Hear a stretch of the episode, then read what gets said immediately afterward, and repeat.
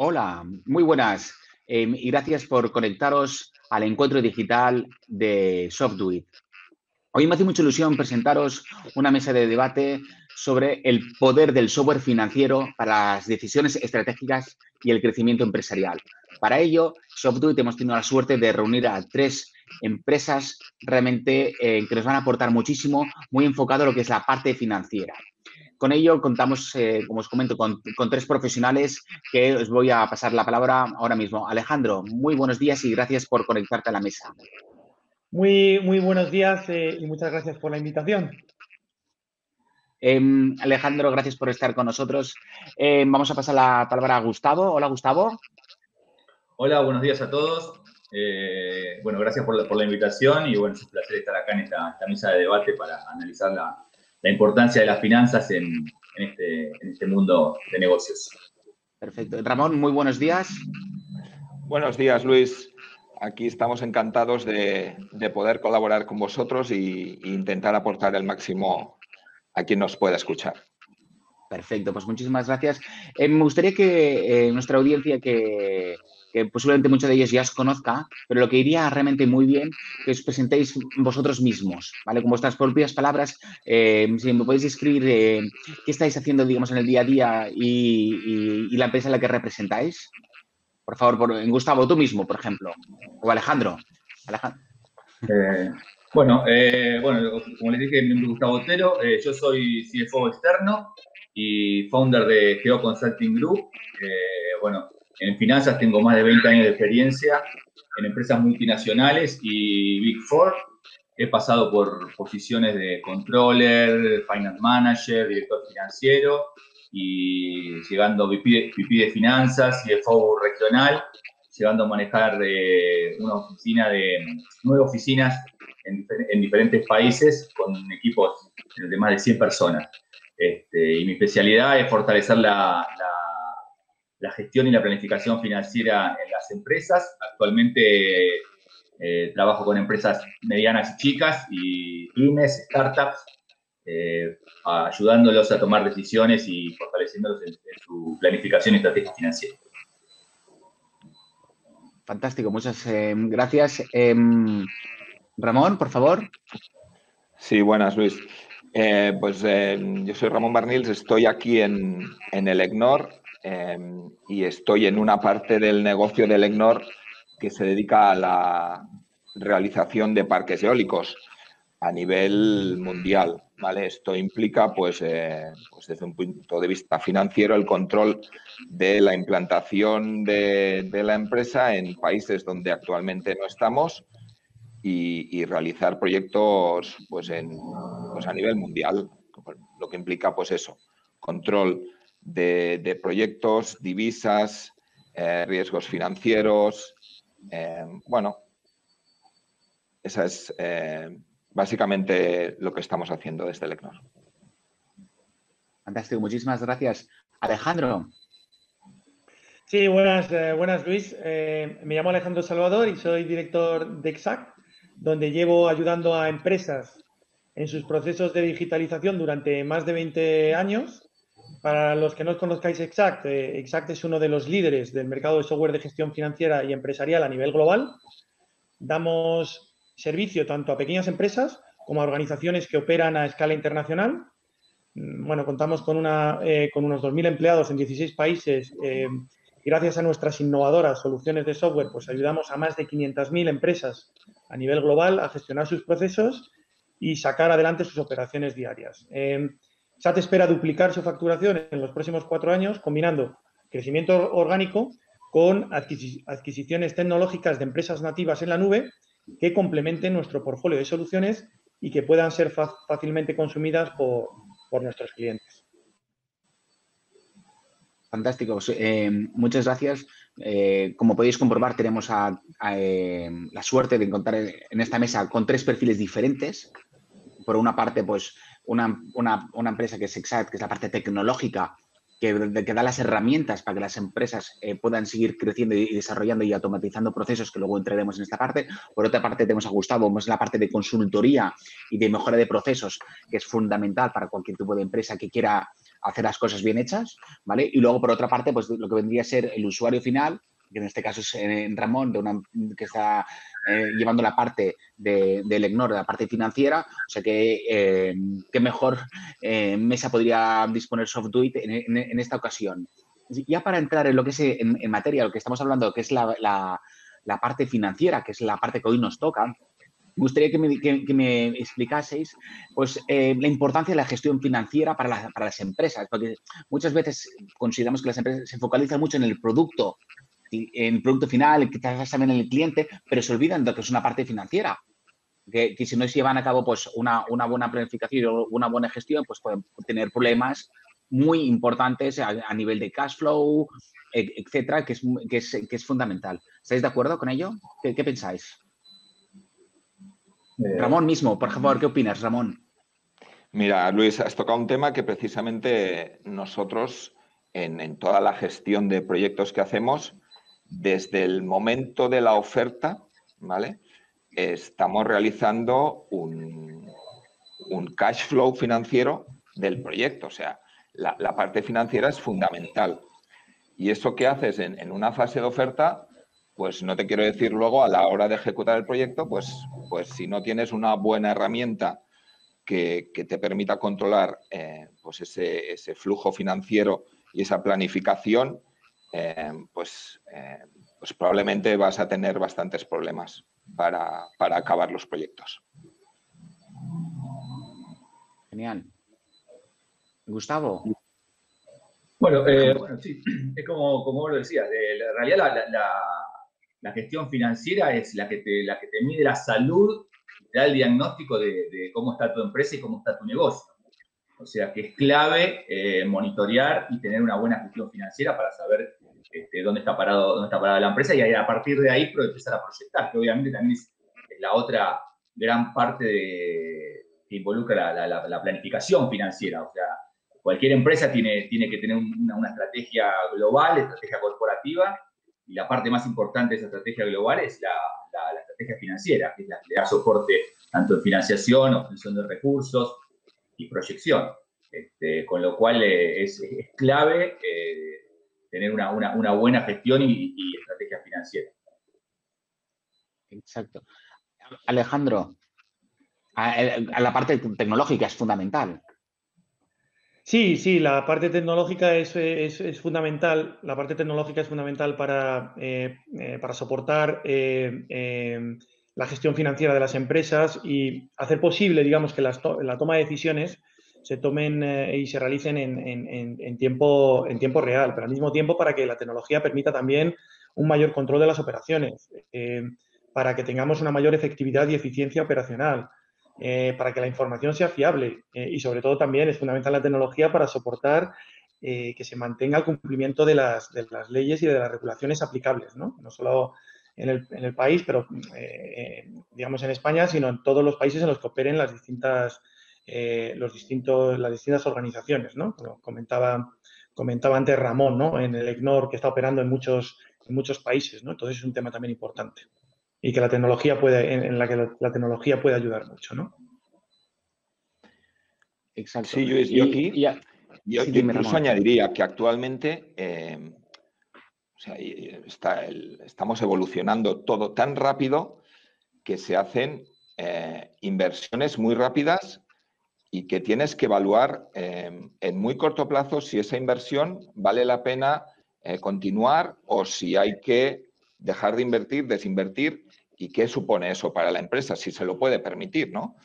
Entonces, yo creo que, la parte de control financiero em, pues es muy crítica actualmente en, las empresas, en este entorno tan eh, cambiante constantemente, donde los mercados, los productos maduran muy rápido. No puedo estar más de, más de acuerdo, Ramón. Eh, la inmediatez es, es fundamental y además eh, si nosotros no somos capaces de tener esta información en tiempo real para tomar las decisiones y la competencia sí, pues estamos en, clara desventaja competitiva. Exactamente. tener, tener una buena columna vertebral en el, en el RP es fundamental. Fundamental. aparte, importante también destacar que, todas las operatorias de, cualquier empresa pasan por, por, finanzas, por, todas prácticamente tocan la caja. Así que eh, tenemos que tener las herramientas adecuadas y, las personas adecuadas para manejar eso, porque es clave, como dijo Ramón, la columna vertebral. Sí. Al final las operaciones se, generan alrededor de, pero todo acaba en financiero, o sea que... Sí, sí. Sí, sí, bueno, si habéis vivido crisis anteriores, ¿no? Por donde suelen morir la mayoría de empresas es por la caja. Correcto. Totalmente. Entonces, eh, tener, tener bien atado la, planificación financiera, eh, pues yo creo que es fundamental. Sí, sí, sí. Y no estás de acuerdo que muchas empresas ya lo dan por hecho que, eso ya tendría que funcionar solo, ¿no? Y, más que nada, nosotros lo vemos desde SoftDuit, que hay muchas empresas que no, lo tienen en tanta consideración, eh, que, priorizan las ventas que antes la parte, que antes la, la parte financiera. Totalmente. Sí, sí, sí, sí. Sí, es así. Y sí, sobre todo en, este, en, esta, en esta buena etapa de la, de, la pandemia, que todos empezamos, empezamos, empezaron con el tema de la digitalización. Obviamente la mayoría se enfocó en la, parte de la, venta online, pero muchas descuidaron su, sus posiciones financieras y bueno, eso este, después tuvo sus consecuencias, ¿no? O sea, eh, es fundamental tener monitoreado todo, toda, la, toda la, parte financiera. Más allá obviamente de, avanzar y crecer en, lo, digital, en, logística, en producción, pero bueno, todo eso tiene un, control financiero estricto, más ahora, más actualmente. Correcto. Oye, Alejandro, y si nos centramos, digamos, en las nuevas tecnologías, em, ¿qué supone para una compañía implantar un software eh, financiero? ¿Qué prestaciones y ventajas adquiere cuando van a adquirir un, software de estas características? Bueno, pues eh, eh, implementar un software, un software financiero pues trae, trae muchísimos beneficios a cualquier tipo de empresa, eh, sea cual sea su tamaño, sea cual sea su, eh, sector, sea cual sea su localización. Permite integrar, digamos, plenamente todos los procesos financieros de una determinada organización en una única solución, facilitando lo que hablábamos antes, es decir, la toma de decisiones estratégicas. ¿no? entonces, no es solo eh, para controlar, digamos, todas las gestiones que van desde la contabilidad, riesgos, gestión de proyectos, como decía Ramón, financieros analizados a, o, con, un, análisis integrado para la toma de decisiones, banca online, facturación online, etcétera. Eh, lo que es fundamental es que debe permitir la tecnología una visión global de la situación eh, económica de la empresa, qué está pasando y además esto en tiempo real. ¿no? Y, quizás la, la, pregunta que tenemos que responder eh, cuando la mayoría de las, de las empresas se plantean eh, elegir una solución, una solución o una plataforma tecnológica, es eh, cómo implantar, digamos, esa solución sin entorpecer el día a día, ¿no? O sin ralentizar el, el, el, negocio diario, ¿no? Y yo creo que hay tres razones fundamentales ahí que tenemos que tener en cuenta, ¿no? Es, la primera sería, oye, que tenemos que tener muy claro cuál es el, partner tecnológico que, que, que, debemos elegir, ¿no? Que haya hecho implantaciones similares eh, por, sector, por tamaño, por empresa.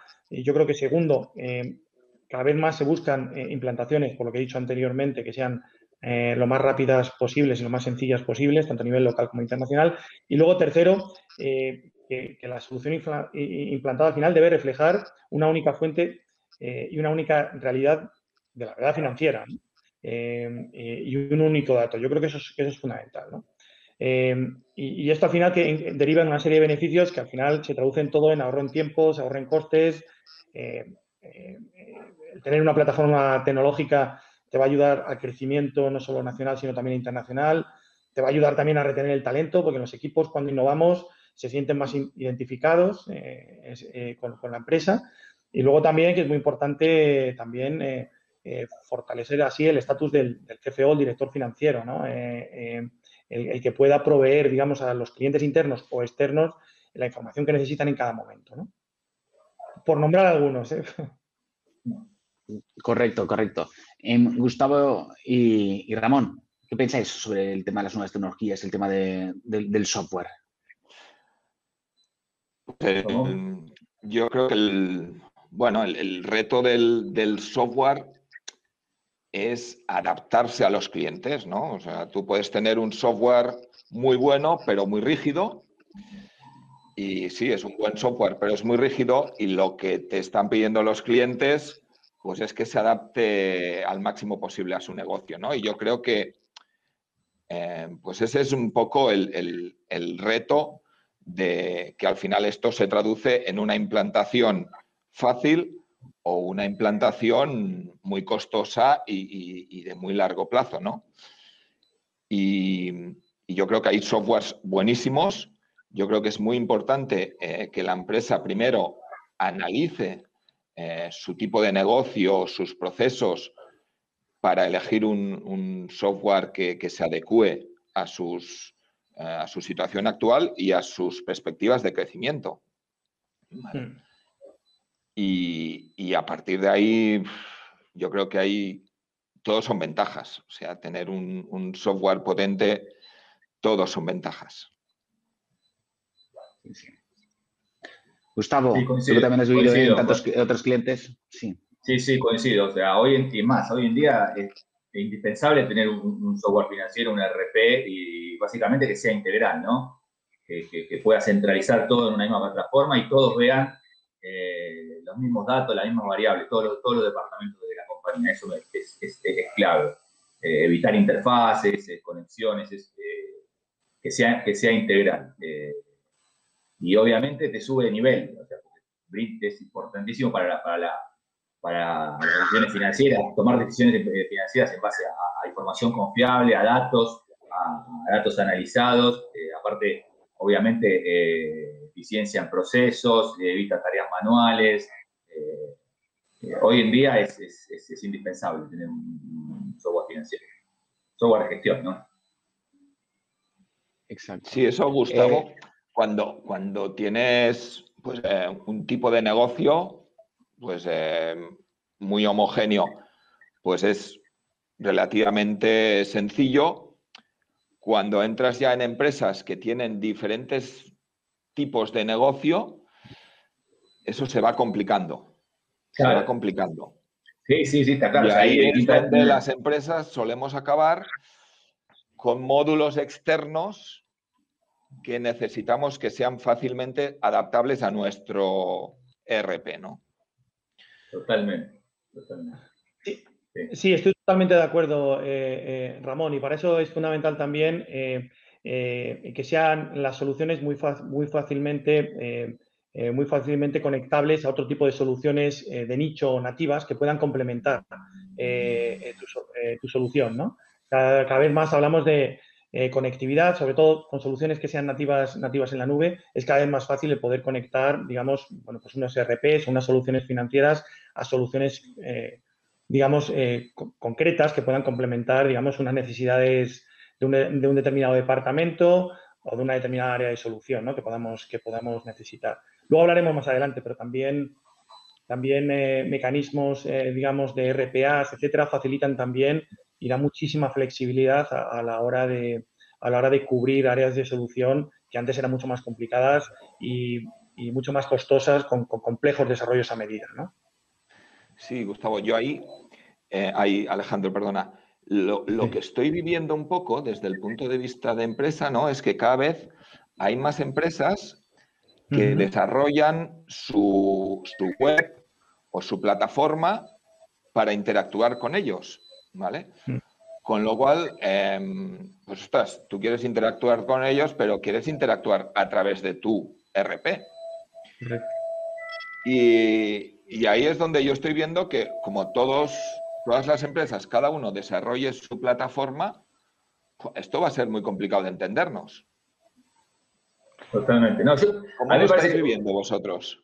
me parece que lo, clave en esto es, primero eh, entender que eh, la necesidad del, negocio, los objetivos, y a partir de ahí empezar a estudiar y analizar el, software que se necesita y obviamente, como, como, decía recién Alejandro, o sea, ir implantándolo, implementándolo de a poco, con, módulos, pero eh, con una planificación seria para, poder después empezar a crecer y tratar de, tenerlo todo en, una misma plataforma y lo más integrado posible, porque si no, si uno lo hace de, apartes, sin planificación, empieza a, poner parches y, cosas conexas que, después terminan complicando todo.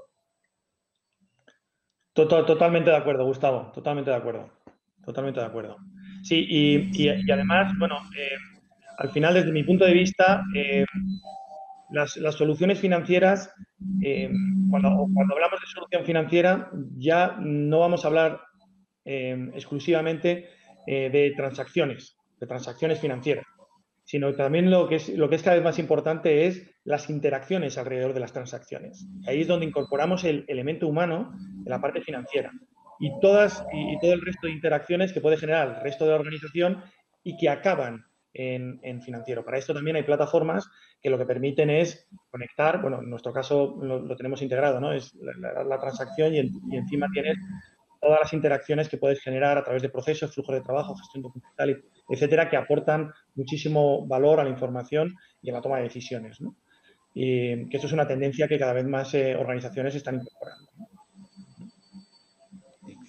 Alejandro, em, brevemente, ¿qué consejos darías a una, empresa que quiere implantar un, software? Y, antes que has comentado el software de la nube, ¿no? que, se ha hablado durante tanto tiempo, pero ya, ya es una realidad. Que, resume unos consejos básicos antes de que una empresa contrate una solución de software. Eh, bueno, eh, lo primero antes de contratar, eh, o sea, de decidirse por una, por una empresa para implantar software, eh, debemos de hacer un análisis de cuáles son los requerimientos, cuáles son los, principales desafíos o retos que debemos de, solventar con la implantación, con la implantación del, software. ¿vale? Eh, una vez que tengamos esto claro y tengamos claro cuál, eh, cuáles son los siguientes pasos que, debemos seguir, debemos elegir, digamos, un, un partner tecnológico Em, que, digamos que sea o, que cubra em, esas necesidades que queremos cubrir desde el punto de vista de cuál es el tamaño de mi empresa. Eh, es decir, eh, según el tamaño de mi empresa, tengo que saber que ese software está diseñado para el tamaño de, mi empresa. Debo tener en cuenta también criterios y, y si soy una empresa eh, española y me quiero expandir a nivel internacional, pues que ese partner tecnológico cubra dos tipos de legislaciones y internacionales. Luego también cómo me van a hacer el proyecto, es decir, cuento con dirección de proyecto a nivel central y consultores locales en cada uno de los países donde vaya a implantar, en caso de que sea una implantación internacional. Luego también el mantenimiento, eh, digamos, en el futuro de esas localizaciones, hay que tenerlo también, eh, eh, también en cuenta. que sea un, proveedor también que, que, dé una evolución continua al, software eh, que voy a implantar, porque esto es, eh, esto es eh, fundamental.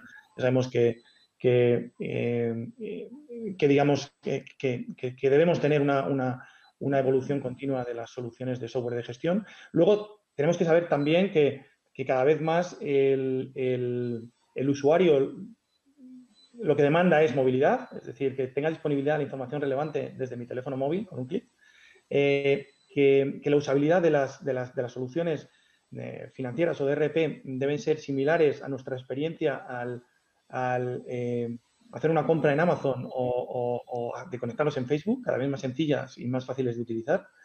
Eh, debemos, de, también tener en cuenta que sea capaces de, sea capaz la solución de incorporar elementos de inteligencia artificial y de machine learning, porque todas aquellas tareas repetitivas, lo que queremos es que seamos capaces de, automatizarlas. Y luego, lo que había comentado anteriormente, es decir, sea capaz de cubrir no solo los procesos financieros, sino también todas las interacciones alrededor de esos procesos financieros, porque al final eh, necesitamos gestionar no solo los datos, eh, digamos, estructurados, los transaccionales, sino también los no estructurados, que son los que realmente aportan valor en las organizaciones. Yo creo que con esto podríamos tener una indicación. Genial. Hay, la, verdad es que muchas eh, gracias Alejandro por estos apuntes.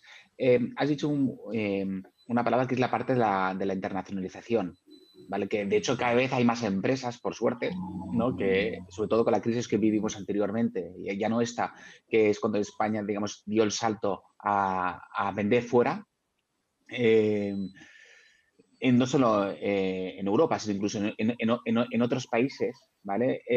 ¿Cómo afronta desde un software financiero de, ir internacionalizándose, sobre todo para poder trabajar, yo creo que además en Ramón esto nos puede ayudar mucho, de, trabajar de una manera centralizada, ¿vale? Con, diferentes tarifas, eh, divisas, fiscalidades diferentes, que es eh, fundamental, diferentes proveedores o sistemas incluso bancarios distintos, ¿no? ¿Cómo lo afrontáis eh, toda esta parte? Ramón, ¿cómo, sabéis, ¿cómo os estáis adaptando?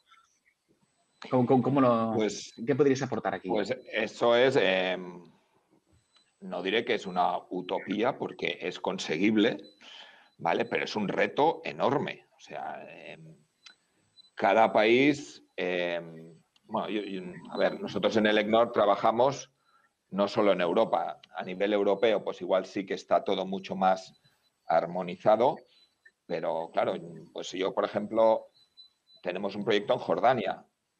Pues en Jordania em, ya puedes intentar buscar un software que se adapte a la normativa local que no lo vas a encontrar. Entonces, em, se necesita tener un, un software que sea muy adaptable a cualquier circunstancia. Desde, pues en nuestro caso, pues hay situaciones en las que estamos llevando en paralelo eh, una contabilidad local y alimentando a la vez nuestro ERP eh, central, ¿no? Entonces, no es fácil, ¿vale? Y, en, la mayoría de países, eh, pues más o menos desarrollados, sí que encuentras softwares transversales, pero hay países donde no, vas a llegar, ¿vale? Y ahí, pues, eh, pues eso, necesitas hacer pequeñas adaptaciones, ¿vale? Pero es fundamental al final conseguir que toda tu información em, acabe en un embudo centralizado, ya sea porque lo metes directamente en tu sistema o porque lo haces pasar por un sistema local. Hmm. Sí. bueno, yo sé que Exact, uno de sus fuertes es, es, el soporte, digamos, de, internacional, ¿no? Que se va, se va adaptando, ¿no? Y además eh, con la adquisición de empresas que habéis llevado a cabo. ¿Qué, qué, podéis añadir aquí, Alejandro? Eh, bueno, eh, la verdad que no puedo estar más de acuerdo con lo que ha dicho Ramón. Es verdad que es, que es, muy complejo mantener, digamos, muchísimas legislaciones internacionales. nosotros soportamos ahora mismo con un mismo software, porque es muy importante, es decir, eh, porque hay otras empresas a lo mejor eh, que van realizando adquisiciones o compras en otros países, pero son software distintos. Nosotros con el mismo software soportamos más de 30 legislaciones y lo que tenemos el software traducido a más de 30 idiomas. Eh, y, claro, no es solo desarrollar el software para ese determinado país, la complicación viene por, el, por mantener esos cambios legislativos. Es decir, es continuo, es decir, todos los años eh, bueno, pues igual que aquí en, el, País Vasco, pues ahora estamos con, el desarrollo de, los requerimientos de Ticket Buy, pero en, Italia, en, Polonia, en Alemania, tenemos, eh, en Hungría tenemos Online Nav, en, UK tenemos Making Tax Digital, tenemos PayPal a nivel europeo para, las facturas electrónicas de forma estándar, y, tal, etcétera. Es decir, son muchísimos los cambios y es muy costoso mantenerlo. Entonces, eh, nuestros clientes internacionales eh, bueno, pues que, implantan en los países donde nosotros tenemos legislación, perfecto, porque cubrimos la legislación con, nuestro software. En aquellos países exóticos eh, o, más complicados de, cubrir la legislación, porque es verdad que, hay países donde es especialmente complicado eh, mantener una, legislación, prefieren de todas formas tener, digamos, un único software estándar por temas de, armonización de procesos, transparencia, visibilidad en las filiales, etcétera, aunque tengan que eh, obtener ciertos reportes con, software locales, como suele ocurrir en países con, muchísima complejidad desde el punto de vista fiscal, como puede ser a lo mejor Brasil, que incluso por región hay una fiscalidad distinta, o otros muchos países. ¿no? Eh, pero bueno, la ventaja es que si tienes el mismo software en la mayoría de los países y en aquellos países más complicados exóticos lo combinas con, un reporting local a través de una asesoría, gestoría, etcétera y tal, pues es una solución. Y luego lo que es muy importante también es tener una potente, digamos, eh, herramienta eh, para consolidación, planificación y presupuestación por encima, bueno, pues, digamos, para, para, bueno, para tener una, una, visibilidad total de lo que está pasando en mi central y en mis, y en mis filiales. Genial, muchas gracias. Eh, quería hacer una pregunta a Gustavo, ¿vale? Eh, ¿Podrías dar algún consejo que tengan que tener en cuenta para controlar las empresas sus finanzas, ya, ya no solo internacionales, sino también nacionales? ¿Vale? Ahora estamos hablando de la parte internacional, eh, pero también la parte local. ¿qué, consejos les podrías dar? bueno, fundamentalmente, como estamos hablando, el, tema de tener un software de gestión, un ERP, es, clave y obviamente es clave también tener un, buen administrador financiero, un buen CFO, eh, que, sea más allá de, controlar la gestión y, que, el día a día y cumplir con las normativas locales, internacionales, eh, ya no alcanza. Tiene que, tiene que conocer el negocio, tiene que conocer el entorno, tiene que ser la mano derecha de, la dirección ejecutiva. Eh, hoy en día es clave tener un, business partner financiero para, poder eh, evaluar constantemente y, obviamente la situación de la compañía y, poder planificar y, tratar de crecer el negocio esos dos conceptos, la tecnología y el talento, eh, es, fundamental. Ramón, veo que estás asintiendo, ¿estás de acuerdo con estos consejos? ¿O hay, ¿Te gustaría añadir alguno más que... ¿Qué opinas? Bueno, al final yo creo que tienes que buscar el, equilibrio ¿no? de, todas las patas que, aguantan la empresa y el negocio. Entonces, eh, pues bueno, el, eh, estoy totalmente de acuerdo con Gustavo y, al final lo importante es tener un RP que implantes y que funcione. Yo creo que ser muy ambicioso puede ser eh, también perjudicial, ¿vale? Porque implantar un RP pues, eh, pues no es un proceso fácil.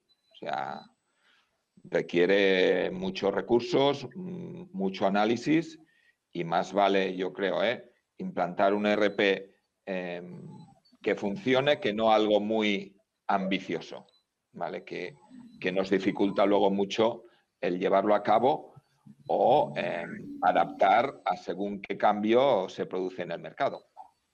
Totalmente. Sí, correcto. Porque además antes Alejandro ha comentado de eh, con software te puede ayudar a automatizar muchos procesos, que con eso también eh, pues evitas errores humanos. Eh, y también la, la, tecnología inteligente, ¿no? Em, ¿qué, opinas? ¿Qué, puede hacer un software de estas características pues, para dar ese salto? y además, como antes comentaba muy bien Ramón, en un mundo cada vez más movido, más, más internacional, con tomas de decisiones más veloces. ¿Qué pensáis al respecto? ¿Cómo el software o la tecnología inteligente te puede ayudar avanzar de una forma ordenada? Eh, desde mi punto de vista, eh, bueno, la, incorporación, digamos, de, los mecanismos de, inteligencia artificial y de machine learning, eh, pues están suponiendo la, revolución de la automatización empresarial, ¿no? Es decir, los fabricantes de RP como nosotros, al final sacamos al mercado RPAs, automatización de procesos robóticos, que lo que hacen es intentar reemplazar aquellas, aquellas eh, funciones repetitivas o aquellas funciones de uso intensivo de datos que tienen, digamos, una ruta lógica hasta el final del proceso. Todas aquellas tareas repetitivas eh, tienen que ser automatizadas, ¿no? Y, el futuro es que esos, esos RPAs se conviertan al final en, procesos, en procesos inteligentes, ¿vale? Em, em, y esto tiene, muchísima, esto tiene muchísima utilidad, porque al final lo que se intenta es eh, conseguir que al final eh, eh, dirección financiera mm, aporte más valor, esté más cerca de negocio para ayudar en la toma de decisiones y todas aquellas tareas repetitivas que tienen muchos errores, que tienen muchos costes administrativos, se automaticen. ¿vale? Y hay muchísimos ejemplos de, procesos financieros automáticos, de machine learning o inteligencia artificial que se han incorporado en, finanzas, ¿no? desde de generaciones automáticas de previsión de gastos, desde previsiones de, de forecasting de ventas, recomendaciones de precios basados en modelos históricos de ventas. Es decir, al final, eh, ya al CFO no se le pide tanto, eh, eh, digamos, analizar el pasado, sino prever el futuro, ¿no? En función de toda la información de la que podemos disponer. Ahora, dicho esto, lo que hay que buscar también es el balance, la colaboración entre lo humano y lo robótico. La clave del éxito es que la inteligencia artificial y, los machine learning y RPA, etcétera, estén al servicio estén al servicio del director financiero, ¿vale? Eh, porque al final hay que interpretar el dato y hay que decidir eh, y priorizar, digamos, cuáles son los automatismos que queremos, que queremos llevar a cabo, ¿no? Genial. Gustavo, ¿qué opinas al respecto? Suscribo 100% lo que dijo Alejandro. O sea, eh, más, allá de, que la tecnología aporta y cada vez va a aportar más y, cada vez va, a ser mucho más eficiente, es muy importante también el, aporte del, director financiero y del, talento, sobre todo en, los análisis y, predicciones, todavía, bueno, hay, que, que, que tener ese, financiero que conozca el negocio, que conozca el entorno y que, y que mida el riesgo de, la acción, de la estrategia que esté tomando, esté tomando la dirección de la compañía. Eh, eso, es fundamental, pero también es fundamental tener la información confiable y el soporte eh, en un sistema eh, sólido. Eso es clave. Muy bien. Ramón. Sí, yo creo que el, efectivamente el Machine Learning Em, automatización de procesos, digitalización, todo esto nos lleva a que los departamentos financieros, donde antes había un departamento financiero de 100 personas, pues, eh, pues ahora igual son 70 y dentro de un tiempo igual solo son 20. ¿vale? Pero tienen que ser 20 muy buenos, que sean capaces de, gestionar el RP, básicamente. ¿vale? Entonces, pues bueno, hay que ir adaptándose a eso. Sí, sí, totalmente de acuerdo. Genial. Em, ya para ir em, acabando, ¿vale? Si tuviese que hacer como, una especie de carta a los reyes, o cómo veis el futuro, digamos, desde la parte financiera, como de Ramón nos estaba comentando, ¿no? De que Em, prevé de que los departamentos financieros se van reduciendo gracias a, todos estos procesos, ¿no? Pero si tenemos que hacer una carta a los reyes, oye, ¿qué es realmente lo que necesitaríamos para poder avanzar, para poder crecer y que evitar esos errores humanos? Em, ¿hacia, dónde, ¿Hacia dónde va? Antes hemos evolucionado, pero ahora estamos ya en la nube. No, que hace 10 años, pues eso Alejandro lo sabe, pues que costaba mucho más estar en la nube, ¿no? Y, ahora podemos acceder, hacer todo, trabajar de forma desde casa, ¿no? que KF ya, bueno, ya está implantado debido al COVID. Eh, ¿hacia, dónde vamos? O Gustavo, ¿tú qué piensas al respecto? Bueno, eh, está claro que, la automatización de procesos y la eficiencia de, procesos va a ser cada vez más, eh, va a subir más, entonces eso, eso va, va, a ir generando mejoras, obviamente, y eficiencia. Este, pero yo creo que eh, el, gran cambio es que eh, se va a empezar a analizar más, obviamente, el futuro que, el pasado. El pasado hoy en día, en muchas empresas chicas, sobre todo pymes o empresas chicas, todavía cuesta eh, tenerlo controlado porque hay que hacer la contabilidad, todas las tareas, y, todavía no tienen la, tecnología necesaria. Pero eso en algún momento va a llegar y, a partir de ahí ya el financiero va a ser más, eh, eh, va a estar más enfocado en el, trabajo en el futuro que en el pasado. Hoy en día hay un mix, en algunas es más pasado, en algunas es pasado y, futuro, pero yo creo que con, el avance de la tecnología, eh, la función del equipo financiero es, más orientada a planificación y, cómo ver el, futuro, distintos escenarios, distintas alternativas de, negocio para, aportar a la, a la toma de decisiones. Sí, efectivamente. Yo creo, como dice Gustavo, a donde tendemos es que el pasado lo explique un clic, ¿no? Que ese también es uno de los retos, que conseguir que con un clic puedas saber qué ha pasado. Eh, porque nos hemos acostumbrado a que tú entras en Amazon, y, pero detrás del clic que tú haces en Amazon hay un trabajo enorme. Entonces, eh, pues para las empresas poder explicar el pasado con un clic, pues, eh, pues también va a requerir de mucho trabajo, de tener un buen RP, de estar bien estructurado, de, bueno, pues de, saber integrar todos los posibles sistemas que tengas.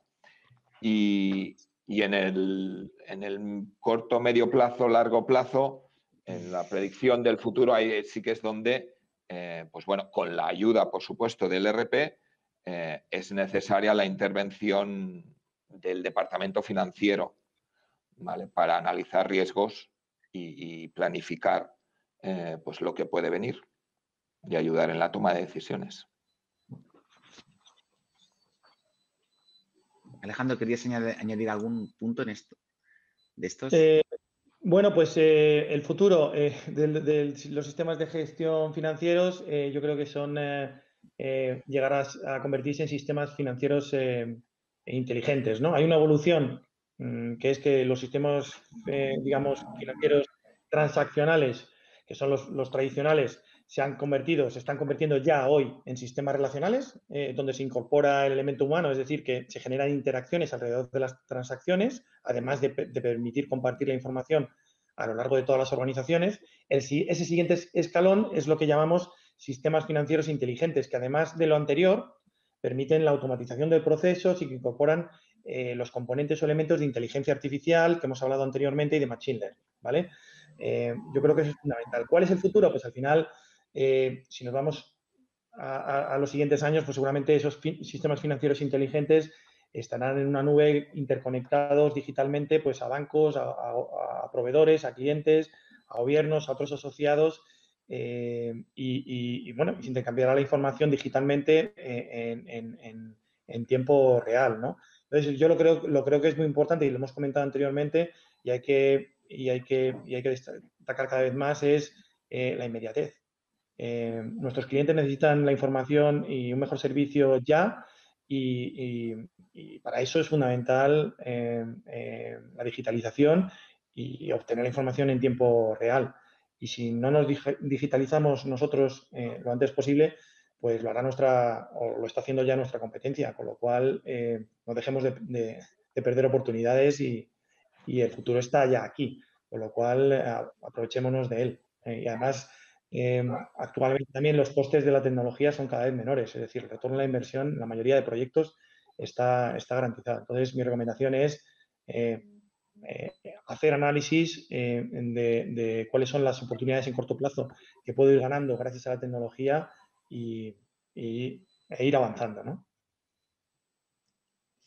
Em, totalmente, yo también de acuerdo con lo que comentáis, además en este momento que, están, que está cambiando tanto, eh, sobre todo el tema de las fintech, em, que estas semanas han salido en prensa pues que las entidades bancarias más importantes pues van a desprender pues, más del 20% de sus oficinas, eh, van a despedir también cientos y, miles de, trabajadores y eso pues nos adaptamos eh, o, vamos a caer muriendo lo que es la, se conoce ahora como la transformación digital, ¿no?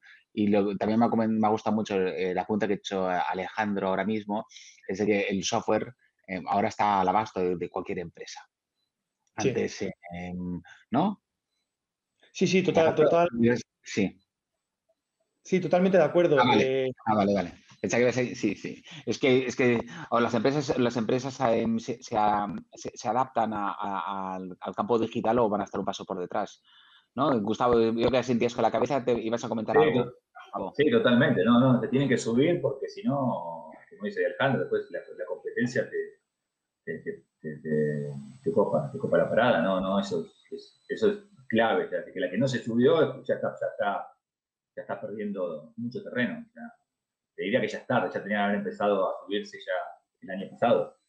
Este, pero sí, sí, sí, es, el, es indispensable, o sea, la, la, digitalización y, la, y, los software de gestión y tener, tener todo actualizado es fundamental. Sí, sí. No, Ramón, vosotros también estáis avanzando en esa parte, ¿no? De lo que es la transformación digital, aquí sí que habéis hecho un paso.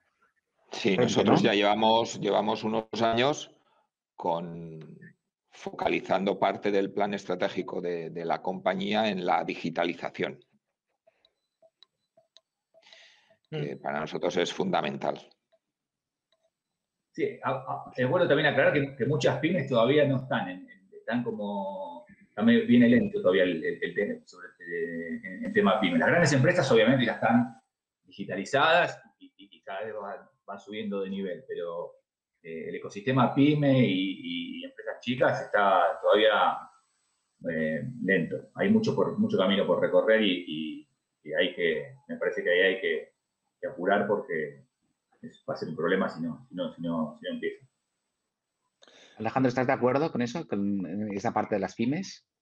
sí, estoy, lo estáis viendo? Estoy totalmente de acuerdo. Es decir, desgraciadamente las pymes están a, eh, un nivel de, digitalización eh, eh, muy por detrás de la, de la, empresa, de la gran empresa y particularmente en el sur de Europa, por ejemplo, también estamos por detrás en, términos de digitalización respecto, por ejemplo, del, norte de Europa o Estados Unidos. Y, es una pena porque realmente la digitalización está directamente relacionada, digamos, con la competitividad y la productividad y es un factor de la mayoría que está sufriendo la mayoría de la empresa española, ¿no? Eh, pero es verdad que yo creo que también, em, eh, bueno, eh, por un lado ha habido un acelerador en términos de digitalización, que ha sido este, este, desastre de pandemia, pero nos ha traído, digamos, el teletrabajo forzado y, y, un, aceleramiento de la digitalización. puede haber otro elemento que, anime, digamos, a, las pymes, digamos, a, empezar a digitalizarse, que, es, yo creo que también ayuda, subvenciones que van a venir de, de Europa fundamentalmente, eh, y, que España debería aprovechar para, eh, eh, para desarrollar, sobre todo de, determinados sectores y aprovechar para, llevar al siguiente nivel a la mayoría de las, pymes. Tener en cuenta que en España, además, eh, el, número de, pymes que están o, que tienen, digamos, menos de, menos de, de 10 empleados dentro de, del sector ese de, pequeña y mediana empresa, estamos hablando del 94,5% de las empresas. O sea, que hay una grandísima, un, grandísimo ecosistema de, empresas realmente pequeñas y luego también las medianas. ¿no? Pero al final eh, hay una gran oportunidad de, digitalización y esto nos haría posicionar mejor España desde, un punto de vista desde un punto de vista competitivo. ¿no? Eh, eh, espero que aprovechemos esta oportunidad, porque la oportunidad está ahí y, es lo que hablábamos. El retorno de la inversión en este tipo de proyectos suele estar, suele estar garantizado porque además los, modelos, digamos, de, inversión, eh, bueno, la mayoría de los fabricantes de software ofrecemos también soluciones de pago por uso en suscripción, súper flexibles y con tiempos de implantación realmente cortos, con lo cual, bueno, yo creo que no hay, no hay excusa y, debería, yo hago un llamamiento aquí a las pymes de que aprovechen esa oportunidad para eh, modernizarse, digitalizarse y ser más eficientes y que sean más competitivos y más productivos.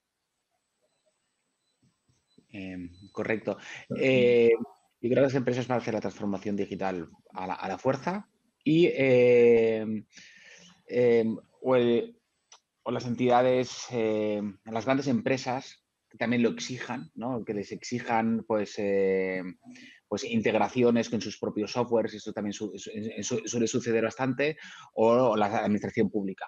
La administración pública dice, pues no, ahora el IVA lo vas a tener que presentar de forma telemática, no cada, mes, no cada tres meses, sino cada mes o cada 15 días, de forma diaria, que esto ya se está aplicando ¿no? en, más grandes compañías eh, de, forma forzada. Eh, ya no solo es la implementación del software, eh, su, retorno de inversión ¿no? en software de, de RP, si, es que si no haces la transformación, estás o te mueres, como también comentaba Gustavo. Muchas empresas incluso ya, ya están llegando, ya, está, ya están llegando tarde, ¿no? Hmm. ¿Vosotros, Ramón, exigéis a las empresas algún procedimiento más digital? Sí, sí, sí. Nosotros, clientes, ¿no? Nosotros, eh, pues, exigimos a nuestros proveedores eh, pues, eh, una interacción digital con nosotros a través de varias plataformas que tenemos para la gestión de documentación de prevención de riesgos laborales, para temas de facturas, Em, y, muchos proveedores, pues eh, lo ves que tienen dificultades para poder cumplir con unos requisitos básicos. Y, bueno, pues eh, es lo que comentabais, que las pymes yo creo que son las más atrasadas. Yo creo que la administración va por delante de muchas, de muchísimas empresas en temas de digitalización. Contrariamente a lo que se podría pensar, ¿no? Yo creo que la administración pública em, pues va muy adelantada en temas de digitalización que las empresas no estamos eh, llegando, ¿no? Hay muchas pymes que, les falta, les falta muchísimo. Y ahí hacen falta, pues, eh, buenos profesionales que les ayuden y, les asesoren y se lo pongan fácil. Mm. Exacto.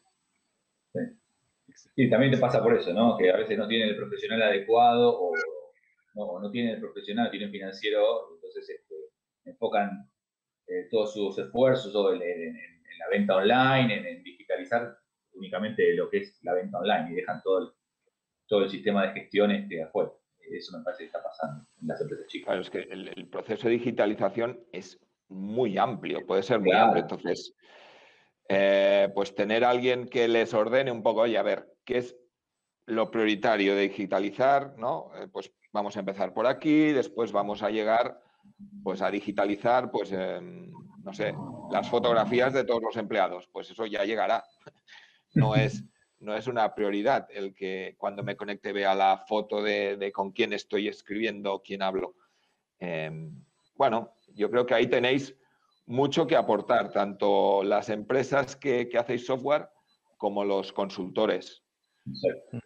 Sí, total, totalmente de acuerdo. La mayoría de las pymes lo, primero que, eh, automatizan o digitalizan es, eh, bueno, pues eh, montar una web shop o montar algo para vender, digamos, online sin estar preparados internamente, digitalmente. Es decir, porque al final tienes que tener en cuenta eh, eh, de haber también automatizado, digitalizado pues, tus, procesos de, stocks, de gestión de compras, de, eh, bueno, de, tu CRM, es decir, hay muchos otros elementos que, que, ayudarían muchísimo a aumentar la eficiencia y la productividad de esas empresas y se quedan a lo mejor solo en lo, en lo inicial, ¿no?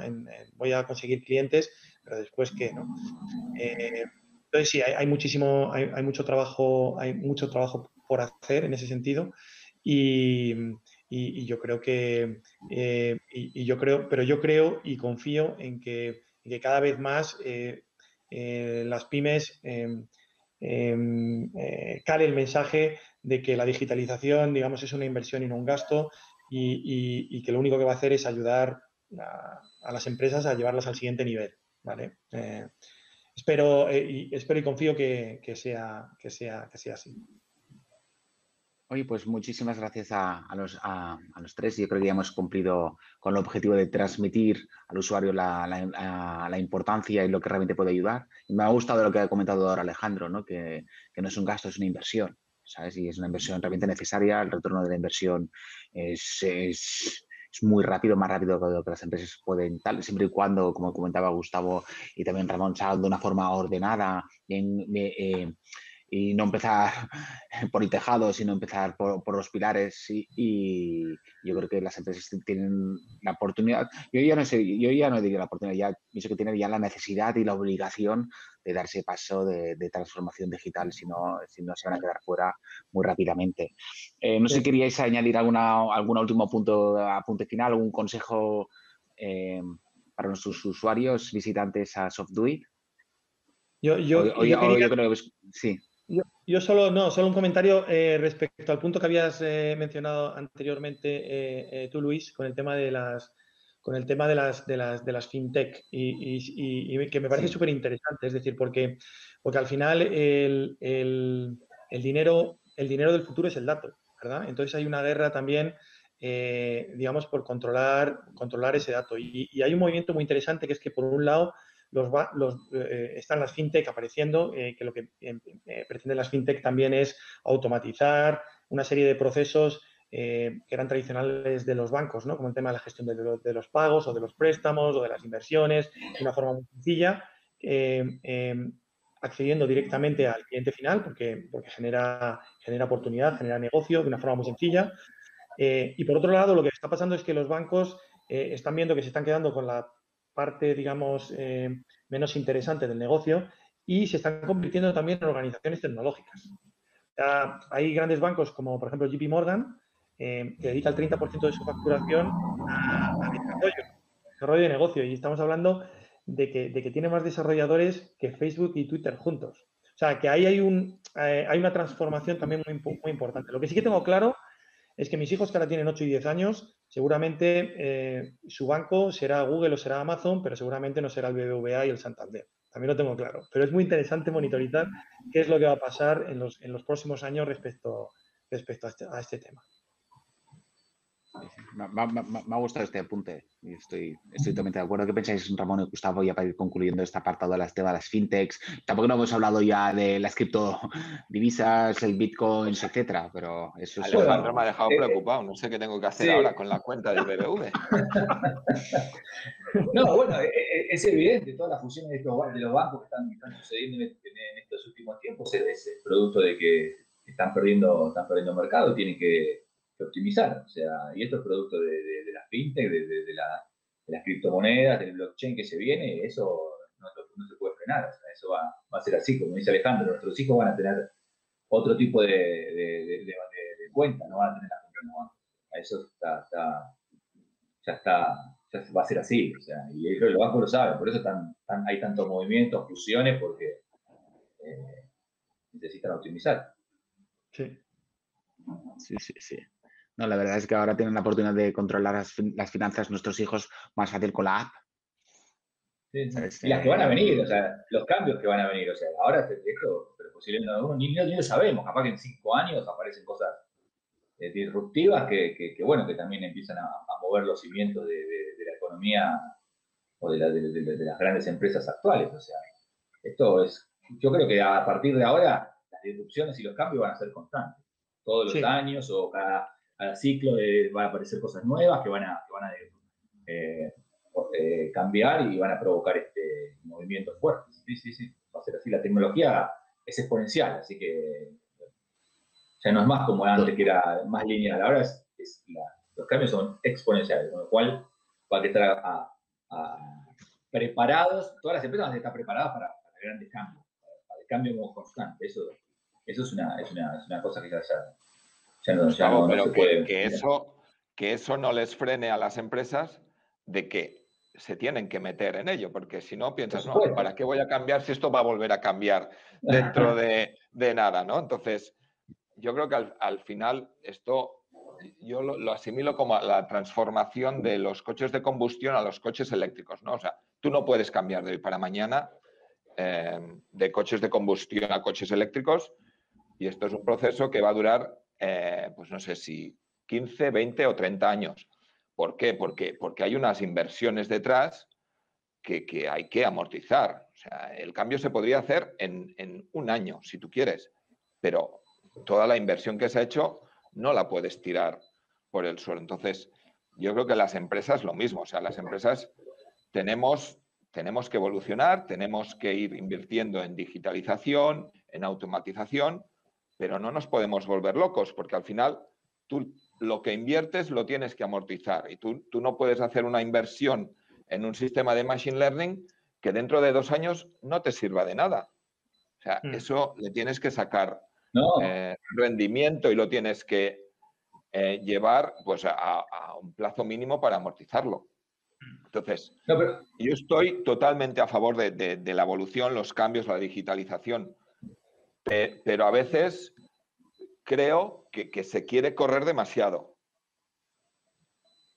No, yo en realidad lo, que, por ahí no, lo mencioné, pero me quería referir al, mindset. O sea, hay que estar preparado para, mentalmente porque esto es cambio constante. Entonces, obviamente hay cosas que no van a cambiar de un día para el otro, pero el, empresario, eh, los CEO, la, gente que dirige empresas, tiene tener un mindset de, que esto es movimiento constante. Y, la cultura que, tiene que bajar a la compañía es exactamente esa.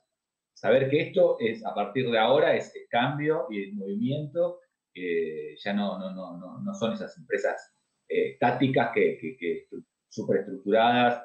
Eh, esto va, a ser, va, a ir cambiando, se va a ir moviendo. Entonces, ese es el, mindset que hay que, me parece que hay que, tener en cuenta en, el, ecosistema de, los negocios. Mm.